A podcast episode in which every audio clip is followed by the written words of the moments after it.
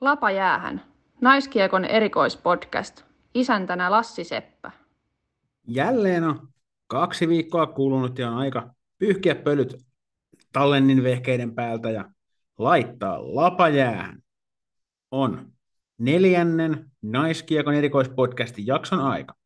Tällä kertaa meillä on vieraana suoraan Yhdysvalloista naisleijana yliopisto-opiskelija Jenniina Nylund.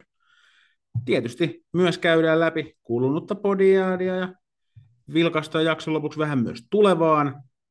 Nimetään podiaadin tähdistökentällinen ja katsahdetaan itse asiassa ensimmäistä kertaa myös hieman ulkomaiden suuntaan, kun tuossa länsinaapurissa Ruotsissa ja myös Pohjois-Amerikassa kaudet on joko päässeet käyntiin tai pääsemässä hyvään vauhtiin. Minä olen, kuten tuossa alkuintrossa ansiokkaasti todettiin, Lassi Seppä. Tervetuloa jälleen kerran kyytiin. Ja koska vieras tuolla jo kuopii ovea, niin otetaan heti kärkeen meidän yliopistokonkari sisään. Tervetuloa Lapajäähän podcastiin Jennina Nylund. Kiitos paljon, mukava olla täällä. Hienoa, että sain sut sieltä Amerikasta asti tähän tota, linjoille, mitä siellä, siellä suuressa maailmassa, mitä siellä menee? No ihan hyvin menee, että on nyt saatu kausi polkastua käyntiin ja koulu pyörii hyvin, että arki rullaa. Sä et ole, et ole ekaa vuotta pappia kyydissä, että sillä ei varmasti niin kuitenkin tuttuun ympäristöön humpsahtaminen vuosi vuodelta helpompaa. Joo, on, että viidettä vuotta täällä, niin niin, niin on vuosi vuodelta helpompi päästä taas nopeasti arkeen kiinni. Ja just kun nyt viidettä vuotta on, niin ää, ei ihan hirveästi ole kouluakaan tällä hetkellä, niin sinne ihan kiva, että pystyy keskittyä jääkiekkoon kyllä niin kuin paremmin ja paremmin. Loistavaa. Puhutaan tuosta sun kouluhommasta tässä vierailusaikana tarkemminkin, mutta täällä jos ehkä muissa ympyröissä niin ensin pitää, pitää hoitaa asialliset hommat ja sitten ollaan kuin Ellun kannat, niin me hoidetaan vähän toisella tavalla, että ensin pelleillä ja sitten ruvetaan olemaan tosissaan. Päivältä. tosissaan, mutta ehkä enemmän, enemmän niin kuin puhutaan järkeviä, mutta alkuun olisi tämmöinen arvaa pelaaja haaste, eli kaksi minuuttia aikaa, mulla on mielessä naiskiekkoilija, ja sä kysyt multa semmoisia kysymyksiä, mihin mä voin vastata kyllä tai ei, ja sitten sun olisi niin kuin tarkoitus selvittää, että kuka mulla täällä on mielessä. Onko säännöt ymmärretty? Joo, kyllä. Yes. Kello käy, saa kysyä. Uh, onko naisleijonien pelaaja? Kyllä on. Uh, pelaako naisten liigaa? Pelaa. Uh, pelaako pääkaupunkiseudulla? Kyllä. Uh, uh, pelaako Hifkissä? Kyllä. Julia Liikala? Ei. Emilia Vesa? Kyllä. 25 sekuntia. Tiedätkö mitä se tarkoittaa? No, meneekö kärkeä vielä? Helposti. Siellä oli muutama suorittaja 42 sekunnissa jaetulla kärkipaikalla tuosta aiemmista jaksoista, mutta kyllä tämä nyt menee kirkkaasti kärkeen. Aivan huikeita tekemistä. Tietysti tässä nyt varmaan tuolta tulee kohta palautetta, että annoin liian helpoja ja näin, mutta kyllä olen aina pyrkinyt sillä että on niin kuin vastaajalla on joku kontakti siihen, ketä tässä nyt arvataan. Että, että esimerkiksi se oli Havana, niin Havana Noona oli viime jaksossa, ja hän, häneltä arvutteli Aada Erosta, joka oli taas häneltä tyttöleijonista tuttu pelaaja. Että tämän tyyppisiä nämä, yleensä nämä kytkökset näissä on, että se on sitten arvaajastakin. Ei suinkaan minusta tietenkään. Mutta se meni, meni hyvin. Mennään tähän tota, homman pihviin niin sanotusti. Eli tosiaan viidettä vuotta siellä St. Cloudissa opiskelet. Lähdetään tällainen niin kuin alusta asti tarinaa liikkeelle. Miten sä päädyit tuota, ihan alun perin sinne, sinne uh, Joo, eli uh, olisiko ollut 2016 vuonna, kun oli tyttöjen kisat Kanadassa, niin meidän sen aikainen uh, yksi valmentajista oli siellä rekryttaa, ja sitten se oli siellä nähnyt mut eka kerran, sitten seuraavan vuoden Tsekkiin kisoja se seurasi, uh, netin välityksellä ja sitten tota, niin, kun aika oli oikea ja säännöt sen salli, niin sitten se oli tota, niin, niin, yhteydessä ää, mun lukiokoutsiin ja sitten siitä alkoi yhteydenpito ja sitten juteltiin aika monta kertaa Skypessä ja se esitteli mulle paikkaa ja näytti minkälaiset olosuhteet täällä on ja, ja tota, niin, niin, sitten mun vikavuosi Kuortaneella, niin olisiko ollut silloin helmikuussa, niin mä pääsin sitten käymään täällä.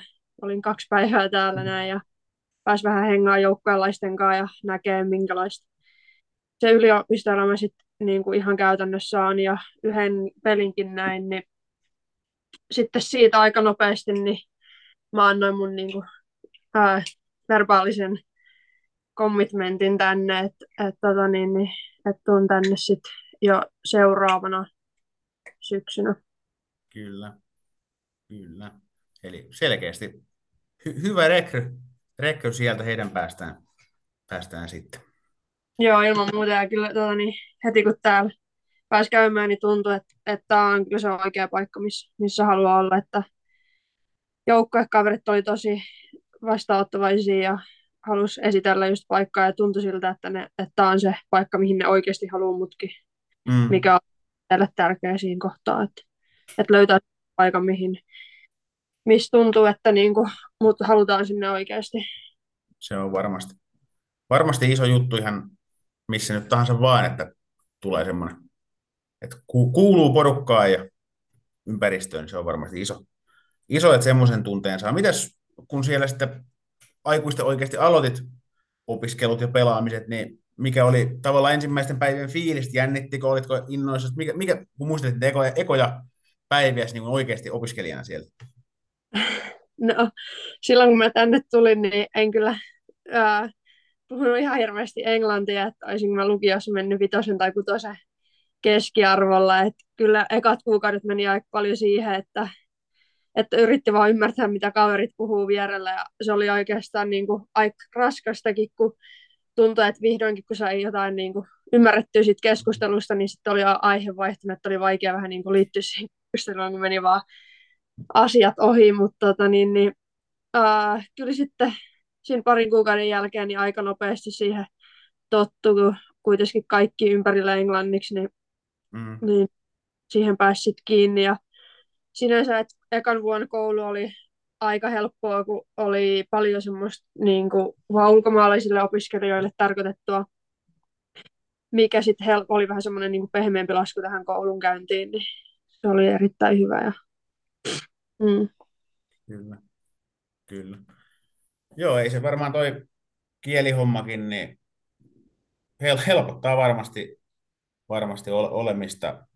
Ihan tietysti, vaikka olisikin hyvä pelaaja ja näin, niin kai se ympärilläkin se elä, elämä siinä, siinä pyörii ja sitä kieltä, kieltä siinä käytetään. Mites nykyään, niin nykyään sitten puhut varmaan kuin Peikko. No, ehkä vähän sujuvampaa nykyään nykyään on. Ja tota, niin, niin, ehkä siinä alkuun meillä, varsinkin niin kuin suomalaisille, niin on se, että jännitetään hirveästi, että sanooko nyt kaiken mm. ihan oikein, vaikka tärkeintä nyt on se, että tulee ymmärretyksi ja eiköhän nyt suomalaisilla kielitaidolla niin ymmärretyksi tuu aina. Juu, me tupataan olemaan täällä vähän semmoista vaatimatonta kansaa. Että... Niin jos ei joku ole ihan vimpan päällä, niin sitten me uskalla välttämättä tehdä sitä ollenkaan, mikä on tietysti vähän surullista. Mutta, mm. mutta hienoa, että sä oot siellä, siellä tota, homma ottanut haltuun ja pärjäät, pärjäät ja ihan varmaan hyvinkin, hyvinkin siellä mennyt. Tuosta tota, Kuortaneesta tosiaan vieläkin sen verran, että sieltä lähdit, lähdit tota sit sinne Jenkkilään ja kuten tiedetään, niin siellä Kuortaneellakin on hyvin samantyyppinen niin systeemi kuin sitten siellä, pelataan ja sitten on koulu niin hyvin tiiviisti yhteydessä, niin kuinka paljon sä koet, että sieltä kuortaneelta sai valmiuksia siihen, mitä sä nyt sitten siellä kokenut? No joo, kyllä mä koen, että tämä oli hyvä jatkumoa kuortaneelle. Et toki tämä on aika paljon isommassa mittakaavassa mm-hmm. vaan kuin kuortaneen, mutta uh, joo, uh, kuortaneelta oppi hyvin niin kuin se, että mit, minkälaista urheilijaelämä on ja mitä se vaatii, niin niin, niin sieltä sai kyllä hyvät, hyvät eväät lähteä tänne ja sitten tota, niin, niin kuin täällä varsinkin, no meillä on nyt tosi paljon tämä kulttuuri kyllä muuttunut täällä, mutta silloin mun ekoin vuonna niin ehkä ei ollut ihan niin urheilullista kuin mitä, mitä tällä hetkellä on, niin siihen sai kyllä, niin kuin, että, että oli onnellinen, että oli käynyt kuortane ja tiesi, että mitä mm. elämä vaatii, että kun ehkä ei silloin vielä ollut kaikki apuja täällä, niin siihen niin osasi itsekin vähän, oli semmoinen niin kuin itsestä ohjautuva urheilija, niin kyllä. se kyllä helppo. Missä asioissa, kun sanoit, että ei oltu, oltu alkuaikoina ihan niin urheilu, urheilullisia ja nyt sitten se on mennyt eteenpäin, niin missä asioissa tämä on niin näkynyt siellä? Uh, no, kyllähän uh, mun ekoin vuonna täällä oli aika paljon enemmän semmoinen niin kuin yliopistokulttuuri, että ehkä jollain osalla pelaajista oli niin kuin jääkiekko toissijainen asia tuntui välillä, mutta ja, tota, niin mm. niin, ihan niin, fysiikkaharjoittelu me saatiin kolme vuotta sitten uusi fysiikkakoutsi tänne, niin se on mennyt kyllä ihan huimasti eteenpäin se puoli. Ja tota, niin ihan kaikki ravitsemus ja kaikki. Et, et, ekan vuonna, kun ää, pelien jälkeen niin tuotiin pizzaa koppiin ruuaksi, niin ihan kaikki tuommoiset pienetkin jutut, niin että et mennyt kyllä tosi paljon eteenpäin tässä mun neljän viiden vuoden aikana. Kyllä se on. Se on hieno kuulla, hieno kuulla. Oliko jotain semmoista, niin kuin, mikä olisi erityisesti yllättänyt sinua, kun menit sinne? Et oliko, oliko joku lopulta toisin kuin mitä luulit? Um, vaikea kysymys sinänsä, kun nyt on niin tottunut, hmm. tottunut näihin juttuihin, että ei oikein enää muista, että mikä silloin tuntuu oudolta, mutta uh, kyllä mä olin yllättynyt siitä, niin kuin, että kuinka helposti pääsi joukkaiseen sisään, vaikka ei just osannut kieltä, mutta se on niin kuin, kun jenkit on erittäin, erittäin puhelijasta kansaa mm. ja niin, oli tosi helppo päästä mukaan juttuun täällä, että et se oli kyllä hieno nähdä. Kyllä, mites tota, tietysti kuten sanoinkin, tiedetään, että Jenkeiltä small talk ja semmoinen niin keskustelun ylläpitäminen ja semmoinen välittömyys kyllä niin onnistuu, mutta sehän tämä klassikko vitsi, että kun Jenkki kysyy, että how are you, ja sitten kun suomalainen vastaa siihen jollain vähän pidemmällä, pidemmällä tarinalla, niin meneekö se siihen ihan lukkoon, jos siellä rupeaa avaamaan niin oikeasti, että mitä kuuluu? No, kyllä mä oon varmaan siihen oppinut, että, että nykyään vaan vastaa, että hyvin, joo, hyvin menee, mutta mut kyllä sen sitten tota, niin, niin, huomaa, että milloin ne oikeasti haluaa tietää, ja kyllä täällä on ihmisiä, jotka oikeasti välittää ja haluaa tietää, miten sulla oikeasti menee. Kyllä. Miten jos mietitään tätä niin kuin koulupuolta ihan itsenään, niin ensinnäkin niin muistutas nyt vielä, mä varmaan on sen sulta jossain käänteessä ja kysynyt, mitä sä nyt siellä opiskelikkaan siitä? Öö, mulla on markkinointi pääaineena. Joo. Joo, ja mites tota, tää, mikä tämä kysymyksen ihan on, niin jos miettii vaikka niin perusviikkoa, tietysti niin varmaan on jonkun verran erilaisia, mutta kuinka paljon, jos vertaa vaikka Suomessa kun olet koulu, kouluja käynyt, niin kuinka paljon työmäärässä on niin kuin vaikka eroja? Uh, no, tällä hetkellä mä oon just viidettä vuotta, mulla ei enää ihan hirveästi kouluun jäljellä, niin uh, ei ihan hirveästi ole, että mä, mulla on tiistai, torstai, mulla on tunti 15 koulua, että mä käyn kaksi kertaa viikossa kampuksella, sitten mulla on pari nettikurssia, että ei ihan hirveästi mene niihin aikaa. Ja, mutta tota, aikaisempina vuosina niin kyllä mulla oli silleen, että melkein joka päivä sai käydä koulussa. Varsinkin ekan vuonna niin oli, olisiko ollut kaksi-kolme tuntia koulua päivässä. Mutta sitten just korona-aikaa aika paljon siirtyi nettiin, nettiin kursseja, ettei ole tarvinnut käydä paikan päällä, mikä on sinänsä ihan hyvä, että mä oon kyllä tykännyt siitä, niin pystyy enemmän mm. vielä suunnittelee itse päivät ja on vähän joustavampaa ja saa plänettyä ne hyvin reinien kanssa. Kyllä. Et esimerkiksi to, to, sen, sen käsityksen tuosta saa, että esimerkiksi suomalaisella lukio-pohjalla ja sillä, niin kuin, mille, mihin siellä tottuu, niin pärjää myös siellä. Joo. Ei, mitään ihan hirveätä rääkkiä ei ole tulossa. Joo, ei, ei kyllä todellakaan. Että, että aika helpolla on päässyt tähän mennessä vielä ainakin. Kyllä, kyllä. Miten sitten se lätkä? mikä tietysti on, on se syy, syy, miksi varmaan niin kuin ennen muuta sinne sitten menit, niin kuinka paljon sitä lätkää on siellä? niin kuin vaikka Mm. viikossa? Öö, no, me reinata, meillä on pelit perjantai, lauantai, sunnuntai on kokonaan vapaa, sitten maanantai, tiistai, keskiviikko, torstai reenataan öö, kaksi kertaa viikossa meillä on punttireeni ja sitten nyt just kun mulla ei ole koulua, niin mä tapaan aamuisin käydä jäällä, että Mm. se on kyllä hyvä, että saa jää-aikaa ihan niin paljon kuin oikeastaan jaksaa vaan käydä siellä ja valmentajat on aina innoissaan tulossa mukaan ja auttaa sua siinä. Ja, Niin, että siellä ihan niin valmennusta on saatavilla periaatteessa silloin, kun urheilija tarvii. joo, on kyllä ilman muuta. Se on kyllä oikein, oikein hyvä, hyvä homma se. Mitäs tota, kun tietysti viisi vuotta on pienen ihmisen ja tietysti vähän isommankin ihmisen elämässä kuitenkin ihan, vo- voidaan puhua jonkunlaista ajanjaksosta, niin äh, jos mietit itseäsi niin kuin ihan kokonaisuutena ihminen, urheilija, miksi nyt sitten haluat itseäsi tästä tituleerata, mutta mitkä on niin isoimmat muutokset, mitä sä oot kokenut tässä? Ää, no, eiköhän tässä, kyllä tässä on aika paljon kasvanut ihmisenä, että kun lähtee ää, nuorena niinkin kauas kotoa ja onhan se aika iso muutos, että yhtäkkiä sulla ei olekaan siinä vanhempia vieressä ja, tai edes ihan lyhyen ajomatkan päässä, että sa- saa tota, niin, joutuu itse selviytymään asioista ja näin, niin kyllä se on opettanut tosi paljon ja kyllä mä oon tässä paljon urheilijanakin kasvanut, että et justiinsa olen saanut vähän eri näkökulmaa täällä Mm. asioihin ja tota, niin, niin, vähän perspektiiviä elämään.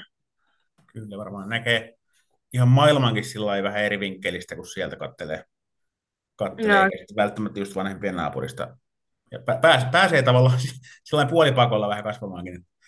Mm, Kyllä. Varmasti tietysti jokaiselle se on niin omanlaisensa kokemusta. Joku meneekin jo hirveän valmiina uuteen ympäristöön ja joku sitten uudessa ympäristössä vasta, vasta niin kuin löytää itsensä. Ja vo- voihan nyt olla, että sitten jo, joillekin ei sovi ollenkaan, että ei, ei se varmaan niin kuin kaikille natsaa. Onko sulla ollut, nyt kun mietit tätä viiden vuoden tai vajaa viiden vuoden periodia tässä vaiheessa, niin onko missään vaiheessa ollut, ollut semmoisia hetkiä, että ei perhana edes tukka mitään? No varmaan vaikea aika oli just se eka pari kuukautta Mm.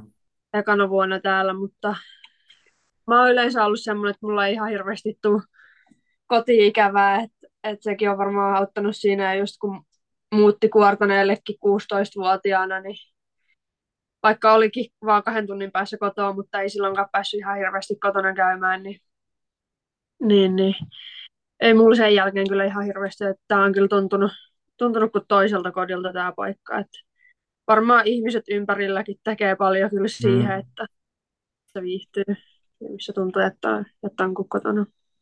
Kyllä se on. Tota, siellä, eikö siellä Amerikassa jo- jotkut sanoo, että your home is where your heart is. Että se varmaan helpottaa, että kun on niitä hyviä tyyppejä, riippumatta nyt siitä, missä sijaitsee noin niin maantieteellisesti, niin se varmaan helpottaa, helpottaa sitä so- sopeutumista ja viihtymistä. Tietysti, kun oot, oot nyt tuommoinen asiantuntija tuossa yliopistokiekkoilussa, ja nimenomaan niin kuin nai- naisten yliopistokiekkoilussa, tässä nyt on, on haastellut jonkun verran näitä niin kuin naisten liigassa pelaavia nuorempia pelaajia.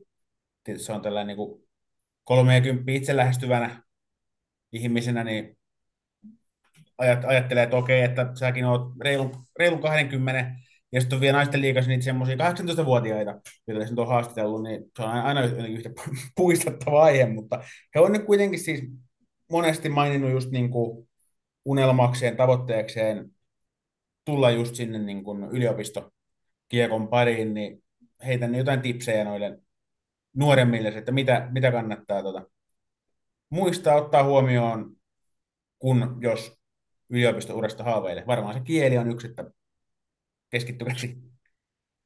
Ää, joo, kyllä mä, tota niin, mitä mä itsekin puhunut nuorempien kanssa, niin kyllä mä joka kerta on sanonut, että jos vähäkään mieli tekee lähteä, jos tulee siihen mahdollisuus, niin, niin, niin kyllä mä suosittelen lähteä, että kotia pääsee sitten aina takaisin, mutta ei sitten halua myöhemmin harmitella sitä, että vitsi kun jätti tuon kortin käyttämättä, että fakta nyt kuitenkin on se, että ei Suomessa tai varmaan paljon muuallakaan Euroopassa niin mm. Pääse tämmöisissä olosuhteissa pelaamaan ja reenaamaan. Että kyllä mä suosittelen kovasti lähteä. Ja vaikka vähän kielikin askarruttaa, niin kyllä se, että sä elät sen kielen kanssa ja kuule sitä joka päivä ympärillä, niin on se paljon helpompi silleen se oppia kuin kirjasta pänttäämällä. Ehdottomasti. Ehdottomasti näin ja hy- hyviä rohkaisevia sanoja. Tähän loppuun tietysti, kun sulla se viides vuosi nyt on menossa, mikä nyt käsittääkseni on siis viimeinen vuosi sulla, niin Kyllä. sen jälkeenkin varmaan tapahtuu jotain. En tiedä, onko liian aikaista kysyä, saako kysyä, mutta kysyn kumminkin, mitä sä meinaat tehdä seuraavaksi? Totta kai saa kysyä, mutta uh, harmi mulla ei kyllä vastausta ole tuohon kysymykseen, että en ihan hirveästi ole vielä miettinyt asiaa.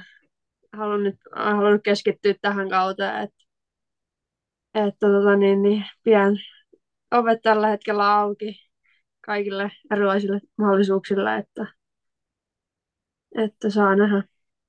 Kyllä, mutta että mahdollisuuksia ilmeisesti on monia, niin se on tietysti parempi tilanne kuin se, että olisi joku tie, tietty juttu, mihin tavallaan pitää, pitää niin kuin lähteä että aina se vaihtoehtojen olemassaolo, niin se on varmasti positiivista. Joo, ilman muuta. Mites tuota, ennen kuin lopetellaan, niin onko sulla mitään vahvoja mielipiteitä, terveisiä ja muita juttuja, mitä haluaisit tässä kohtaa sanoa, vai lopetetaanko lätin, että mennään niin, niin sanotusti jutin sanon eteenpäin? Mennään eteenpäin. Tähän on hyvä päättää. Kiitos paljon vierailusta Jennina Nylund ja tsemppiä sinne loppukauteen. Kiitos paljon.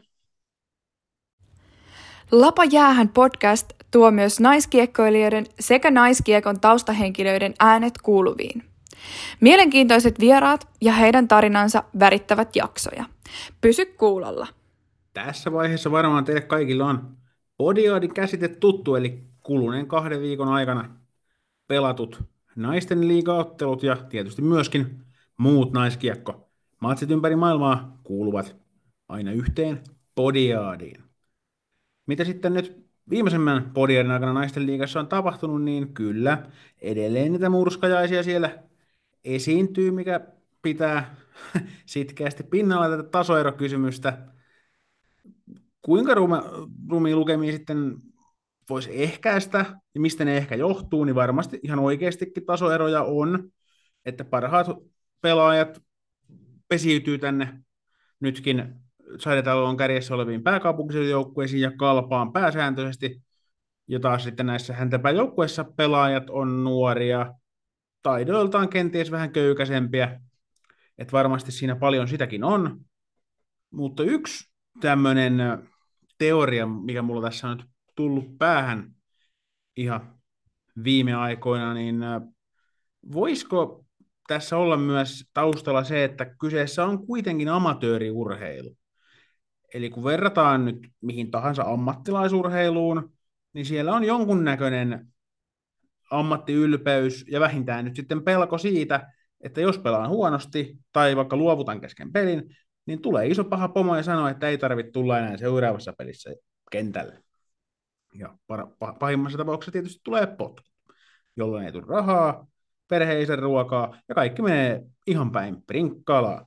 Mutta tosiaan kun tässä naisten liigassa, naiskiekossa Suomessa ylipäänsä, niin kyse on amatööriurheilusta. Tietysti jokainen pelaaja rakastaa pelata sitä lajia ja haluaa varmasti menestyä, mutta onko se sitten jonkunnäköinen mentaalinen juttu, että jos vaikka matsin puolivälissä peli on 5-1, niin sitten siinä on tavallaan vähän liian helppo antaa sitten periksi, kun ei tavallaan ole väliä, että päättyykö peli 5-1 vai 11-2. Niin äh, tietysti se on inhimillistä, pelaajat on pääsääntöisesti tosi nuoria, niin varmasti semmoista selän suoristumistakin jonkun verran tapahtuu, en tiedä sitten kuinka todenmukaista ja niin kuin vallitsevaa tämmöinen toiminta on. Voi olla, että mä oon ihan täysin hakoteilla tämän hommani kanssa, ja jos nyt tätä lajia ymmärtävät ja vaikka pelaajat ja heidän, heidän kanssaan arkea elävät, tiedätte paremmin ilman muuta, otan tästä vastakkaisia näkemyksiä vastaan, mutta semmoinen mahdollisuus mua tässä on, on herännyt, jos oikeasti jokainen joukkue taitojensa ja joukkuepelinsä ylä, ylärajalla taistelisi sinne 60 minuutin loppuun asti, niin voisi olla mahdollista, että tämmöisiä yli 10 maalin tappioita ei nähtäisi ainakaan niin paljon. Että voisi tulla, okei varmaan huippujoukot edelleen voittaisi ne matsit, mutta tasoerot varmasti joitain maaleja nyt kuitenkin ainakin kaventuisi. En tiedä sitten, tämä on tämmöinen oman, oman mieleni pohdinta, oman mieleni pohdinta ja otan, otan mielelläni keskustelijoita pöydän ääreen lisää, lisää aiheesta. Mutta jos tuommoinen tasoerohomma ja muu hittaa vähän differentisti, niin yksi mikä muu on hittannut ainakin itseä hyvin, hyvin eri lailla, niin kävin tuossa taannoin katsomassa tässä Tampereella Ilveksen ja Kuortaneen välisen matsin, ja kuten tiedämme, niin naisten liikassa ei saa taklata varsinaisesti, mutta kyllähän sielläkin kontakteja esiintyy ja tulee näitä kiilaustilanteita, mutta kyllä tässä matsissa muutaman kerran pisti ihan silmään, kun laita ryskyjä pelaajat paukki, paukki ympäri kenttää, niin kyllä siinä muutama oli semmoinen ihan ainakin omalla mittapuolella taklaukseksi laskettava tilanne, ja mulla heräsi semmoinen ajatus, että kenties tämmöisiä tilanteita on useammissakin matsissa. Mä nyt tietysti tamperilaisena käyn tässä Ilveksen matseja katsomassa pääsääntöisesti, enkä ihan jokaisesta näistä liigan matsista ole havaintoja tehnyt, mutta jos se on vähänkään ton tyyppistä muuallakin, niin, ja miksei olisi, niin tuosta ei niin kuin hirveän pitkä matka ole siihen, että oikeasti niin kuin saisi harrastaa niitä puhtaita taklauksia. Tietenkään, niin kuin esimerkiksi tuossa kun Heidi Kokoraa haastattelin kuortaneen pelaajaa taanoin, hän puhuu kyllä niin kuin taklaamisen puolesta, niin ei semmoisia niin avojään pommeja tai vahingoittamisyrityksiä, nehän pitää tietysti kytkeä kaikista muistakin lätkäistä pois. Mutta tuommoiset pu- puhtaat taklaukset, missä vastustaja esimerkiksi vaikka kaatuu, niin ne pitäisi niin kuin sallia mun mielestä välittömästi. Ja tietysti sitten se on pelhaajien asia loppu, loppupeleissä, mutta tämä on niin mun mielipide, että sitten vähän niin kuin Kokorakin sanoi, että vältyttäisiin semmoisilta turhilta epäselviltä tilanteilta, mistä tuo, tuomarikan ei oikein osaa sanoa, että oliko tässä nyt kevyt taklaus vai kenties tämmöinen niin sanottu kiilaaminen. Että se sel, sel, selvittäisi mun mielestä säännöt, säännöt helpommin tulkittaviksi sekä pelaajille että tuomareille, ja taas sitten se todennäköisyys sille, että kuinka tavallaan fyysiseksi ja rumaksi se peli menisi, niin en usko, että kovin. Varmasti siinä, missä miehissäkin on, niin naisissakin löytyy niitä pelaajia, jotka haluaisi esimerkiksi käyttää fyysistä ylivoimaansa kaukalossa, ja ylilyöntejäkin varmasti sattuisi, ja se on tietysti huomioitava, että kun kyse on ammattiurheilu, korjaan amatööriurheilusta, niin ei voida tavallaan pakottaa, että jos kaikki tai hyvin merkittävä enemmistö ei halua ottaa sitä riskiä, että loukkaantumisia rupeaa sattumaan enemmänkin, onhan niitä tässä nyt sattunut tällä kaudella muutenkin, vaikka niitä taklauksia ei sallita, mutta tietysti kun otetaan kontaktia lisää peleihin, niin ilman muuta mahdollisuus sille, että jotain sattuu, niin kasvaa, mutta itse näin nollan pelatun naiskiekkopeliä vielä oikeastaan yhtäkään muutakaan kiekkopeliä en ole koskaan pelannut omien hyvin vajavaisten luistelutaitojen vuoksi, niin kyllä mä jotenkin näkisin, että tuosta olisi ihan turvallinen askel ottaa, ottaa taklaukset käyttöön ja sitten vaan painottaa heti alusta lähtien hyvin, hyvin selvästi, milla, millaisia taklauksia siellä kentällä ei saa tehdä. Että voihan eh, niin kun, ottaa tosi tiukan linjan sellaista taklaamisiin ja muihin, että kyllähän muissakin amatöörilajeissa on sääntöjä, mitä siellä ei saa tehdä. Ne voi pitää vetää sitten johonkin, johonkin kohtia sitten lajia tekevien on niihin suostuttava. Mutta ehkä tästä jonkunnäköinen keskustelu viriää sitten tuolla Turuilla ja Toreilla ja sosiaalisen median kanavissa. Mutta tässä muutama tämmöinen mielipideasia tähän väliin. Seuraavaksi edetään, edetään yhteen klassikko osioon, eli Podiaadin tähdistökentälliseen. Niin kuin Timo Jutilakin sen aikaisemmin on todennut, mennään eteenpäin. Täysin lahjomaton ja järkkymätön, tai ainakaan kukaan ei koskaan vielä yrittänyt lahjoa, osuus, Podiaadin tähdistökentällinen. Eli valitaan yksi maalivahti, kaksi puolustajaa, kolme hyökkääjää, ne pelaajat, jotka on toimitukseni minun mielestä parhaiten suorittaneet, ei välttämättä pelkästään tehopisteiden valossa, mutta olleet tärkeillä hetkillä esillä, tehneet yhden, kaksi tärkeitä tehopistettä, nostaneet joukkueensa profiilia selvästi viimeisten kahden viikon aikana tämmöisillä kriteereillä. Minä näitä valintoja tässä pyrin tekemään. Ja tästä ja kuten kaikista muistakin ohjelmaan liittyvistä kiemuroista, niin saa keskustella ja esittää vastaväitteensä, niin niistä sitten voidaan käydä sitä kuuluisaa hyvähenkistä keskustelua. Mutta toistaiseksi, kun ei ole tullut mitään sorääniä ja puhelinkaan ei soi, niin lähdetään maalivahdista liikkeelle, tai tällä kertaa pitää itse asiassa sanoa maalivahdeista, koska en pystynyt tekemään eroa näiden kahden välille, ja miksi olisi pitänytkään, koska Kiekko Espoon, Tiia Pajarinen ja Minja Druffa, niin aika täydellistä suorittamista läpi podiaadin. Ei yhtään päästettyä maalia. Olkoonkin, että siellä oli ehkä vähän köykäisempiä vastustajia, Rokia ja Lukkoa ja muita häntäpään joukkueita, mutta kyllä 4-0 pelejä yhteensä molemmille kaksi kappaletta. Se on hieno suoritus. Sitä paremmin he voi maalivahti omia hommia hoitaa. Jos ei päästä yhtään maalia, niin joukkue silloin hyvin todennäköisesti voittaa. Bayerin ja Ruffa siis tällä kertaa Podiadin tähdistökentällisen jaetulla maalivahti paikalla. Ihan Vallinheimo Tuokkola hengessä. On näitä ennenkin tehty, isommissakin ympyröissä. Sitten puolustajia.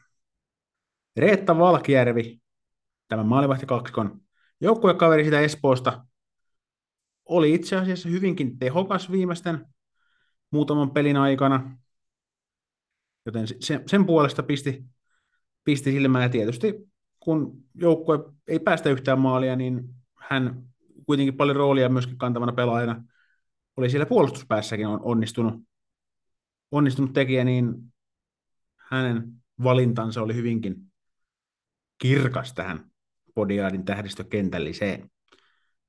Hänen Aisa-parikseen tulee siihen Hifkin kaataja Oona Koukkula, nuori puolustaja HPKsta, teki viimeisillä minuuteilla siellä iso punasta vastaan voittomaali ja muutenkin HPK on viime peleissä on osoittanut, että on ehdottomasti laatupelaaja tähän naisten liigaan ja tietysti kun on nuori pelaaja vielä kysymyksessä, niin kehitystäkin varmasti voi tapahtua isojakin määriä, joten Koukkula on ehdottomasti semmoinen pelaaja, ketä kannattaa tämän podiaadin sulkeutuessa ja seuraavan alkaessa myös pitää silmällä, jos vaikka hallille eksytte, niin siinä yksi varteen otettava peluri ottaa niin sanotusti linssin alle. Sitten mennään hyökkääjiin. Tänne ei sitten päästykään ihan millään pienillä tehoilla. Meinaan tuosta kun lähdetään liikkeelle Kalpan Jenna Kailasta, jos ei matematiikkani pettänyt, niin kymmenen paremmalla puolella tehopisteet viimeisen podiadin aikana. Vaikka siis ei pelaa kärkiketjuissa, missä pelaa muun muassa Elisa Holopainen ja sitten edes toinenkin pelaaja, joka tulee tähän podiaadi tähdistökentälliseen tuossa seuraavana, mutta Kaila tekee hyvin hommia molempiin suuntiin ja pystyy samalla myös niitä tehoja painamaan. Tietysti Kalpa on sarjan ehdottomia kärkijoukkueita ja varmaan niin kuin yhden pelaajan panos ei sillä keikauta venettä mihinkään suuntaan, että varmasti tuli tukea löytyy muualtakin, mutta Kaila on ollut nyt kuluneen podiadin aikana yksi kantavia voimia ja syy sille, minkä takia Kalpa on takon hurjaa tulosta. Vähempikin varmaan riittäisi, mutta ei nyt pidä pelaajia syyttää siitä, että onnistuvat. Sitten puhuttiin jo tästä mystisestä Kaila joukkuekaverista. Toinen hyökää, slotti menee Johanna Juutilaiselle. Kalman kokenut, sentteri, syöttöhirmu, en nyt ihan tarkkaan muista, saiko jopa kymmenen syöttöpistettä täyteen edelliseen neljään matsiin, mutta johtaa ylivoimaisesti koko sarjan syöttöpörssiä, ja tietysti pistepörssissäkin sillä korkealla ollaan, edustaa sitä kokenutta osastoa joukkueessa, ja tietysti naisten, liigas, naisten liigassakin on yksi niistä harvoista pelaajista, jotka muun muassa itseäni kauemmin ovat täällä maapallolla olleet. Vanhojahan pelaajia naisten liigassa ei ole tietenkään, mutta kokemuksen merkitystä ei varmasti voi väheksyä naisten liigassa, ei kuin missään muussakaan urheilusta. Varmasti ne, ketkä on jotain asiaa pidempään tehneet kuin toiset, niin pystyvät sitten antaa hyviä tipsejä, tipsejä muille, että miten kannattaa ehkä tehdä perässä tai olla tekemättä. Ja näiden varmasti joukkueiden arvokkaiden tipsien ohessa Juutilainen on sitten onnistunut tuolla tehopisteissäkin. Sillä irtoaa tässä kohtaa tähdistökentällisen paikka. Ja pelaava kuusikko täydentyy Kiekko Espoon kapteenilla Emmi Rakkolaisella, jolla oli tuossa alkukaudella vähän pelaamattomuutta havaittavissa, tai että hän ei ollut pelaamassa, mutta nyt kun hän on ollut pelaamassa, niin se on kyllä näkynyt, että on tullut Ryminellä takaisin, tehnyt ratkaisevia maaleja, ollut kentällä silloin, kun häntä on tarvittu, ja tietysti kokenut pelaaja sinänsä hänkin, että maajoukkuekokemusta on, ja sinänsä ikääkin, että ei ihan, ihan enää mikään teini ole kyseessä, niin hän on varmaan ihan ansaitustakin juurikin kapteeni ominaisuudessa tuossa menestyvässä joukkueessa, ja hä- häneen henkilöityy varmasti myös paljon sitä, että minkä takia Kiekko Espoo on pärjännyt viime vuosina niin hyvin, kun siellä on tämmöisiä hyvinkin ammattimaisesti jääkiekkoilevia pelaajia. Eli vielä kertauksen vuoksi, koska kertaushan on kaikkien opintojen äiti. Maalivahdit, Kiekko Espoon Pajerinen Druffa, puolustajat, HPK Koukkula ja Kiekko Espoon Valkjärvi, ja hyökkäykseen Kalpasta Kaila ja Juutilainen ja Kiekko Espoon kapteeni Rakkolainen täydentää Podiaadin tähdistökentällinen. Ketkä nousee seuraavassa jaksossa Podiaadin tähdistökentälliseen? Tarvii varmaan katsoa pelejä. Mutta jätetään tässä kohtaa Podiaadin tähdistökentällinen taakse ja suunnataan ulkomaille. Ja ulkomaillahan tarkoitetaan tietysti Ruotsin SDHL ja Yhdysvaltojen PHF-sarjaa. Näistä ulkomaan hommistahan meidän naiskiekkotoimituksen päällikkö Annu Ruotsalainen tekee ansiokasta kuukausi, kuukausisarjaa. Kaikki kiekkosiskoista ottakaahan sekin haltuun ja ottakaa sieltä niin sanotusti tarkemmat tiedot mukaan. Itse tässä lähinnä raapaisen pintaa näiden sarjien osalta, että Annu tekee sitten vähän laajempaa selkoa näistä ulkomailla pelaavista suomalaisista lähinnä. Otetaan ensin tuohon SDHL kiinni, kun se on lähempänä näin maantieteellisesti, ei tule heti pitkästä matkasta väsymys. Noora Tulus johtaa siellä pistepörssiä, on aloittanut siis kauden äärimmäisen hyvin.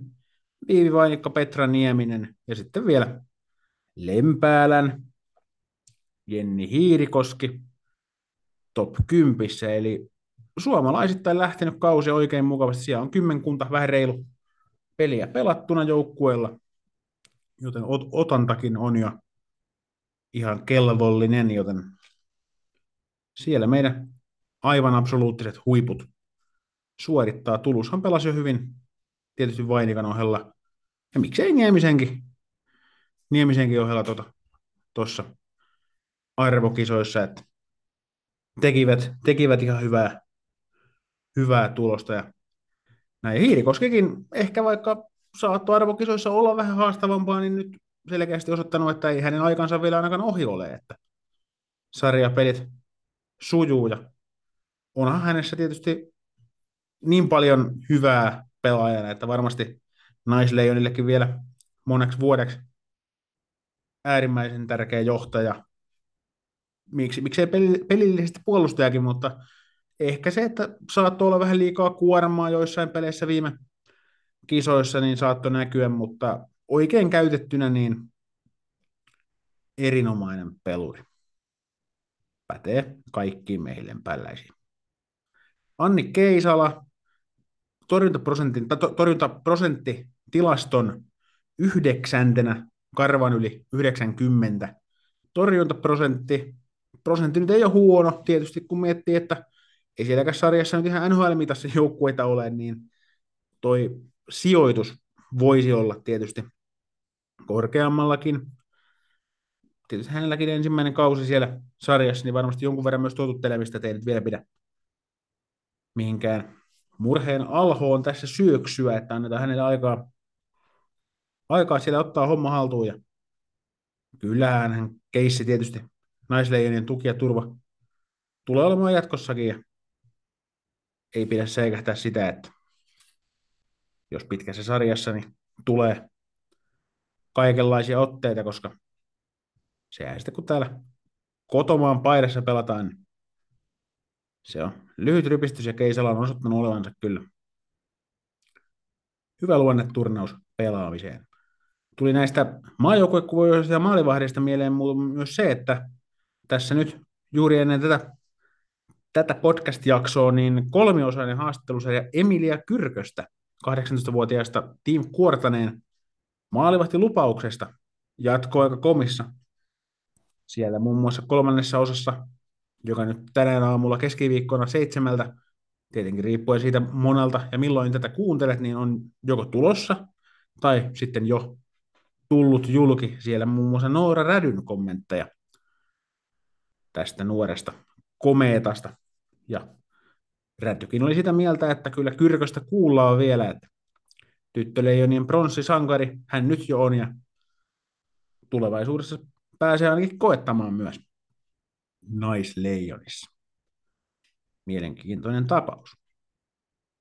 Sitten mennään Amerikaan sinne PHF-sarjaan, jossa tietysti suomalaisia ilahduttavan paljon pelaa. Siellä tosin kausi on vasta hyvin alkutekijöissä ja vasta muutama joukkue on ylipäänsä pelannut, ainakin tuossa mitä internetin syövereistä tilastoja katselin, niin Suoko Jenna Buffalo Beautsissä saanut maalitilinsä auki, mikä on tietysti hieno juttu. Maalit on kuitenkin hyökkäjälle tärkeitä. Ja hienoa, että Suokko jatkaa siellä heti parin pelin jälkeen tehokkaana. Ja siitä on hyvä sitten hänen laittaa kauttaan liikkeelle pidemmällekin. Yksi mielenkiintoisimmista jengeistä, jengeistä tuolla PHF on ilman muuta Riveters, Metropolitan Riveters, New Jerseyläinen joukkue, jossa pelaa iso liuta suomalaispelaajia. Muun muassa siellä Minttu Tuomisella on syöttöpistetilille Anna Kilposella vielä kiikarit, mutta ei todellakaan syytä huoleen. Kausi on sen verran vasta nuori, nuori mutta joukkueella ilmeisesti siellä menee ihan kivasti, joten kyllä ne henkilökohtaisesti onnistumiset siinä seuraa seuraa varmasti sitten perässä ja joukkueen menestyminen on tietysti aina tärkeintä. Sitä noin pelaajat aina tykkää muistuttaa, joten pidetään tätä, tätä nyt sitten yllä täällä Lapajäähän studiollakin. Maalivahti Eveliina Mäkinen torjun yhden matsin ja siinä torjuntaprosentti tuommoinen lähes 94, eli varsin hyvä. Semmoisella prosentilla yleensä kauden mittakaavassa, niin voidaan sanoa, että joukkueen on aika vaikea olla pärjäämättä, jos maalivahti lähes 95 tai ainakin reilusti yli 90 prosentin varmuudella kiekkoja torjuu. Seuraavissa jaksoissa varmasti tullaan pureutumaan lisää ulkomaillakin tapahtuvien naiskiekkotapahtumiin ja kenties saadaan Nylundin jälkeenkin vielä joku, joku ulkomailla kiekkoileva tyyppi tänne linjoille kertomaan vähän, että miten siellä kaukomailla menee ja onko kiekko siellä yhtä kivaa kuin se on täällä Suomessa. Mutta mennään seuraaviin aiheisiin ja katsotaan, että mitä seuraava podiaadi pitää sisällään. Nyt on aika mennä eteenpäin seuraavan aiheen pariin jos nyt tätä alkavaa podiaaria tarkkailee, niin ainakin heti pistää silmään se, että Jo tänään pelataan illalla kärpät ja Tim Kuortan iskee Oulussa yhteen sinänsä vähän harvinaisemmassa viikkopelissä. Yleensähän näitä naisten liigan matseja lauantai sunnuntai pelataan, mutta tässä lienee kyse jostain erikoisjärjestelystä, joten mielenkiintoista nähdä, että mitä tämmöinen vähän erilaisella rytmillä eteen tuleva matsi sisältää. Ja ajankohtakin on vielä iltapeli 18.30. Ihan tuommoinen liigastakin tuttu aika. Jännittävä. Jännittävä matsi siellä. Taas joukkueet myöskin. Molemmilla, molemmilla paljon nuoria kykyjä riveissään. Hyvä ottaa siitä vaikkapa, vaikkapa ihan Leijana TV auki ja katsoa sieltä, sieltä, että miten homma hoituu. Kärpillä ja itse asiassa HFKllakin, niin heillähän ainakin näissä omissa Leijana TV-lähetyksissään selostus. Kärppien matsissa Barta Vege tekee hyvää jälkeä siellä, siellä suunnalla ja ainakin näin omasta näkövinkkelistä niin on todella hyvä lisä Leijona TV. Vaikka se kuva nyt on ihan ok, to, tokikin yksipuoleista, mutta kyllä se paljon helpottaa, kun selostajan kautta pääsee vähän siihen, että kellä on vaikka kiekko, kuka on tehnyt mitäkin. Ja tietysti kun nämä paikallisselostajat ja muut niin tuntee, tuntee myös joukkueiden taustoja verrattain hyvin, niin he, heidän kauttaan saa myös siihen itse lajiin ja yksilöihin parempaa grippiä niin sanotusti, niin ehdottomasti sinne päin iso peukku ja tietysti jos vaan yhtään mahdollista on, niin ottakaa jotain vaikka nuoria kykyjä tai innokkaita kokeilemaan selostusta naisten kiekkopeleihin. Se on varmasti ihan jo olemassa ollessaankin valtava lisä. Niille, jotka haluaa pelejä seurata, uskokaa pois niitäkin ihmisiä varmasti kasvavissa määrin on. Mutta mitäs muuta sitten? No, Noora Rädyn HPK-koeaika ainakin loppuu tässä lokakuun lopulla. Mitä lienee sitten tekee kokenut veskari tietysti Kiinan maalivahtivalmentaja Pesti on jo julki, milloin lähtee sinne, jatkako kenties pelaamista vielä Suomessa, mitä tekee, se on tietysti yksi mielenkiintoinen seurattava tuohon ihan tuleville päiville. Ja tietysti jos hän täällä kaukaloa hyppää, niin aina kentällä ollessaan katsomisen arvoinen tapaus, että hänen kaltaistaan naiskiekkoilijaa, varsinkaan maalivahtia, niin ei ole kyllä näkynyt ainakaan meikäläisen muistin riittämisen aikana, eli rädyn liikkeet ihan kaukalossa kuin sen ulkopuolellakin, niin jatkavat varmasti kiinnostamistaan. Näihin muihin keisseihin ainakaan tässä studiossa en, en nyt jaksa mennä, että se on tietysti valittavaa, että jos on henkilökemiat mennyt, mennyt maajoukkueen aikana tietyillä ihmisillä solmuun ja siihen sitten tietysti kaverit varmasti haluaa antaa tukensa. Se on mun mielestä ihan hyvä, hyvä ja hyväksyttävää, mutta sitten se, että juuri, juurikin niin kuin nykyiseen nais, naisleijonan joukkueeseen, niin tämä kaksikko ei enää liity sit mitenkään, että nämä kaksi asiaa voisi pitää erillään. Eli kun puhutaan rädystä ja mustosesta, niin siihen nyt ei sitten välttämättä tarvitse niin naiskiekon nykyistä, jos joku haluaa kriisistä puhua, niin puhukoon, mutta ainakin omasta mielestäni naiskiekko koki jo pettymyksen, jossain määrin jopa katastrofin, turbulenssia, mutta uskonko, että siitä voidaan nousta ihan ole, olemassa olevilla konsteilla. Onko suomalainen naiskiekko eriksi, tai edelleen lähellä maailman kärkeä? Niin on. Ja aika näyttää, että olenko väärässä vai onko kenties pienestä optimisti, optimismista joskus ihan hyötyäkin. Pysyy ainakin oma pää varmaan paremmin kasassa, kun ei tarvi hermoilla niin sanotusti muiden asioista. Maajoukkue tapahtumaa pukkaa loppuvuodelle. Millainen joukkue sinne tulee? Tuossa Juuso Toivola päävalmentaja olikin vieraana taannoin ja hänen kanssaan puheltiin, että millaista joukkuetta ehkä kaavaillaan. Voi olla, että Pohjois-Amerikasta ei lennätetä tyyppejä tänne kesken kauden, mikä on tietysti ihan fiksua. Tuosta Euroopasta nyt varmasti huiput tulee, kun taukoilevat hekin siellä ja näin, mutta varmaan myös naisten liigasta pelaajia maajoukkueen rinkiin hyppää. Pitäisin selviönä, että Holopainen Rantala Kalpasta, Rakkolainen Kiekko Espoosta, Vanhanen Hifkistä, tietysti myös Emilia Vesa ja Julia Liikala siinä kyljessä, niin nämä nyt luulisi olevan aika selvää pässin lihaa tuonne Toivolan papereihin, kun ovat, ovat niitä vanhoja, vanhoja naisleijonia, että jos vaan itse sinne haluavat mennä, niin taidot ja näytöt varmasti puhuvat sen puolesta, että ei muuta kuin leijona paitaa päälle.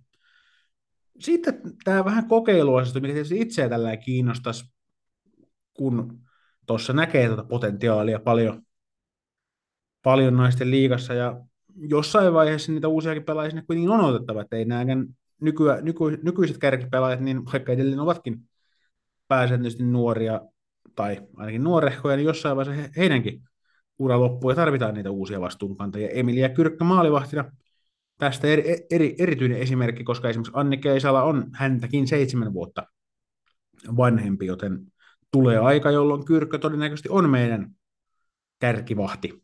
Sitten kun tuosta, no tietenkin Räty ja Räisänen nyt, jos eivät jo lopettaneet maajoukkueeseen, niin ovat ainakin lähestymässä sitä vaihetta. Ja Keisalalla tuossa tietysti on vielä hyviä vuosia, mutta kyllähän siihen taustatukeekin tietysti tarvii. Ja Kyrkkö on ehdoton, ehdoton mahdollisuus kyllä siihen.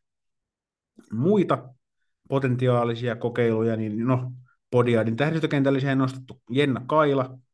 Hän on leireillä ja erinäisissä maajoukkueen tilaisuuksissa ollutkin jo, pudonnut sitten viime hetkillä joukkueista pois, mutta nyt on ollut tehokkaana, ollut työtelijässä ja ehdottomasti on myös taitava pelaaja, joten voisi olla ihan käytettävissä oleva tyyppi sinne alaketjuihin tekemään hyvää työtä, työtä joukkueen eteen. Tietysti hänkin on nuorehko pelaaja, vähän reilu 20 tapaus, niin onnistuessaan ja osoittautuessaan hyväksi pelaajaksi, niin varmasti maajoukkueillekin käypää valuuttaa. Siiri Yrjölä, HFK, on ky- Kyrkön tavoin tosi nuori, on tyttöjen maajoukkueessa esiintynyt edukseen ja nyt Hifkissäkin tietysti kantaa kärkivastuuta nuorena pelaajana.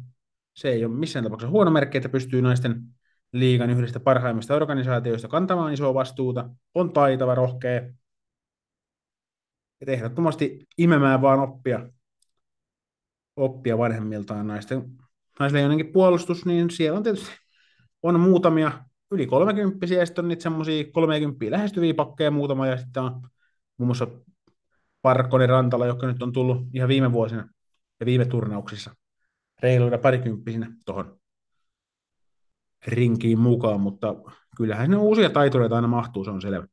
Kärppien N18 tähdet, tietysti sieltä Oona Havana, Tilli Kerinen, Anna-Kaisa, Antti Roiko. Tässä on myös ihan se, että kun he ovat pelanneet kenttä, kentällisinä maajoukkoissa, he ovat pelanneet kentällisinä pääosin myös Kärpissä, niin miksei tämmöisiä yksiköitäkin voisi kokeilla maajoukkueessa on kai siihen tuolla miestenkin puolella tuput, huput, luput ja minkäs muist kaikki Harry Potter-kentät siellä on sitten ollutkaan, niin ei muuta kuin kokeilua vaan. Kyllähän se kemiahomma aina on, on niin iso tekijä myös niiden pelitaitojen lisäksi, että jos tuntee läpikotaisin sen tyypin, kuka siinä vierellä on, niin se varmasti boostaa sitä onnistumisen mahdollisuutta. Niin jos tilaa on, niin ei muuta kuin nämä mimmit, mimmit tuota leijonapaitaa päälle kokeilemaan, että miten rahkeet riittää. Kärpissä ainakin ihan, ihan tota kypsästi ovat esiintyneet, vaikka tietysti joutuvat sillä tiukkaan paikkaan, että nuorina pelaajina kantavat isoa vastuuta liigajoukkueen tuloksesta, mutta ei kai siinä, että kai paremmin oppii uimaan siellä syvässä päässä, kuin jos, jos joutuu vetämään käsipohjaa lasten altaassa. Rohkeasti vaan tyypit esiin. Ja miten sitten ehkä tämmöiset tyypit, jotka nyt ei vielä ehkä ihan ole naisleijon valmiita ainakaan tässä vaiheessa, tai ehkä voisivat ollakin, mutta lähinnä tuonne niin naisten liigan seuraavaan podiaadiin, niin Kalpasta Jenna Hietala on maaliahne yksilö, voi olla, että on jossain määrin jopa sit yksipuoleinen, vaikka tietenkin spesiaalitalentti kun on, niin sitä pitää tietysti käyttää. Et yleensä hän, kun hän pelaa sentterinä, niin yleensä ne kovimmat maalintekijät on laitahyökkäjiä, että en tiedä, voisiko hän laitahyökkäjänä jopa sitten olla, olla vieläkin parempi tuloksentekijä. Paha sanoa, en, en niin paljon hänenkään edesottamukseen ole nähnyt. Enkä tietenkään ole valmentaja ja en ymmärrä niin paljon taktisia asioita, että ihan nyt tässä lähtisin mitään naulaamaan, mutta kunhan pohdiskelen. Sitten ei se Lukonkaan kausi aivan ole sinänsä vihkoon mennyt, koska sieltä on noussut loistavia yksilöitä. Siellä muuten pelaa tällä, tämän kauden koko liigan nuorin pelaaja sen ja Siivonen 14-vuotias. Siinä on meidän kyseessä oikeasti nuori pelaaja. Hänkin on saanut hyvin vastuuta kuitenkin, että ihan kärkeketjuissakin päässyt vetämään. Se on ihan raikasta nähdä, että jos ei joukkue nyt ihan mestarisuosikkeihin lukeudu, niin uskalletaan sitten ainakin antaa tämmöisille nuorille hyvin pitkälle tulevaisuuteen katsoville lupauksille myöskin rohkeasti peliaikaa. Siitä sinne Sami Piilikankaalle propsit. Tämä pelaaja, kenet halusin erityisesti nostaa esiin, niin Alisa Toivonen tehnyt hyvää jälkeä. Ja muutamat, mitä tuossa nyt näin viime viikonloppuunakin, ihan yksilö suoritukset pystyy pistämään peliä ja niilläkin tekemään ma- mahdollisesti tulosta, eli on ihan itsenäänkin jo uhka vastustajalle, ja tietysti Lukossa pelaa, niin siinä välttämättä ne pelikaverit ei ole ihan samalla tasolla joka päivä, mutta siitä huolimatta niin toivon varmasti tekee myös pelikavereistaan parempia, että on, on ollut selkeä valopilkkuja. Toivon kipinä raumalaisten riveissä. Hifkistä Evelina Kitula menee vähän samankastiin ehkä kuin Hietala, että on nuori pelaaja, on, on hyökkäysorientoitunut, osaa tehdä hienoja asioita siellä päässä. Ja tietysti Hifkin kovassa joukkueessa muutenkin, niin siellä kun saa, saa roolia ja onnistumisen ja kertoo siitä, että kyseessä on huipputalentti, niin ilman muuta häntä kannattaa pitää silmällä kaikkien niiden muiden taitureiden ohessa, ketä Stadin gimmoista löytyy. Sitten yksi vielä tähän kotikaupunkiin Tampereelle. Emilia Varpula on oikeastaan ollut nyt Ilveksen tämmöisen heräämisen ruumiillistuma, että on saanut hyvin tehoja aikaan, pyörittää ylivoimaa, jakelee hyviä syöttöjä ja on tosi lahjakas luistelija. Siis siinä on joku pieni juttu, että jos jonkun napsun saisi vielä lisää siihen luisteluun, niin tuolla taitotasolla, mikä hänellä on, tuo kapasiteetti, niin olisi aivan dominantti pelaaja naisten liigassa. Eli erittäin viihdyttävä seurata. On semmoinen peluriluonne, tykkää, tykkää hänen meiningistään, niin siinä on yksi Ilveksestä, ketä kannattaa vielä seurata. Olisikohan siinä kaikki tällä, tällä erää. Muistakaa ottaa jatkoajan somet haltuun meikäläistä. Saa käydä kurkkimassa IG, Twitteri, Lassi Seppa löytyy sieltä ja Twitterissä hashtagillä lapajäähän voi laittaa sitten omia mielipiteitä jaksoon liittyen. Minä käyn niitä sieltä lukemassa ja vastailen niihin kaikkiin. Niitä ei vielä niin paljon tullut, etteikö oma aika riittäisi. Ja hei, semmoinenkin mahdollisuus itse asiassa, että jos edustat kenties jotain yritystä tai tiedät tyyppejä, joilla on, on firmassa joko asemaa tai muuta päätäntävaltaa, ja että he olisivat kiinnostuneita naiskiekon tukemisesta, niin tähän podcastiin etsin sponsoreita. Voidaan ihan suht vapaalla pöydällä ja ihan sillä miten millaisen ratkaisu halutaan päätyä, niin neuvotella molempia, molempia tyydyttäviä diilejä ja näin tietysti myöskin auttaa naiskiekkoa nousemaan entistä paremmin esiin. Mutta aika pistää seuraava podiaadi rullaamaan ja minä jatkan täältä höpinää ja höpöttelyä, kun on kahden viikon päästä taas aika laittaa lapa jäähän.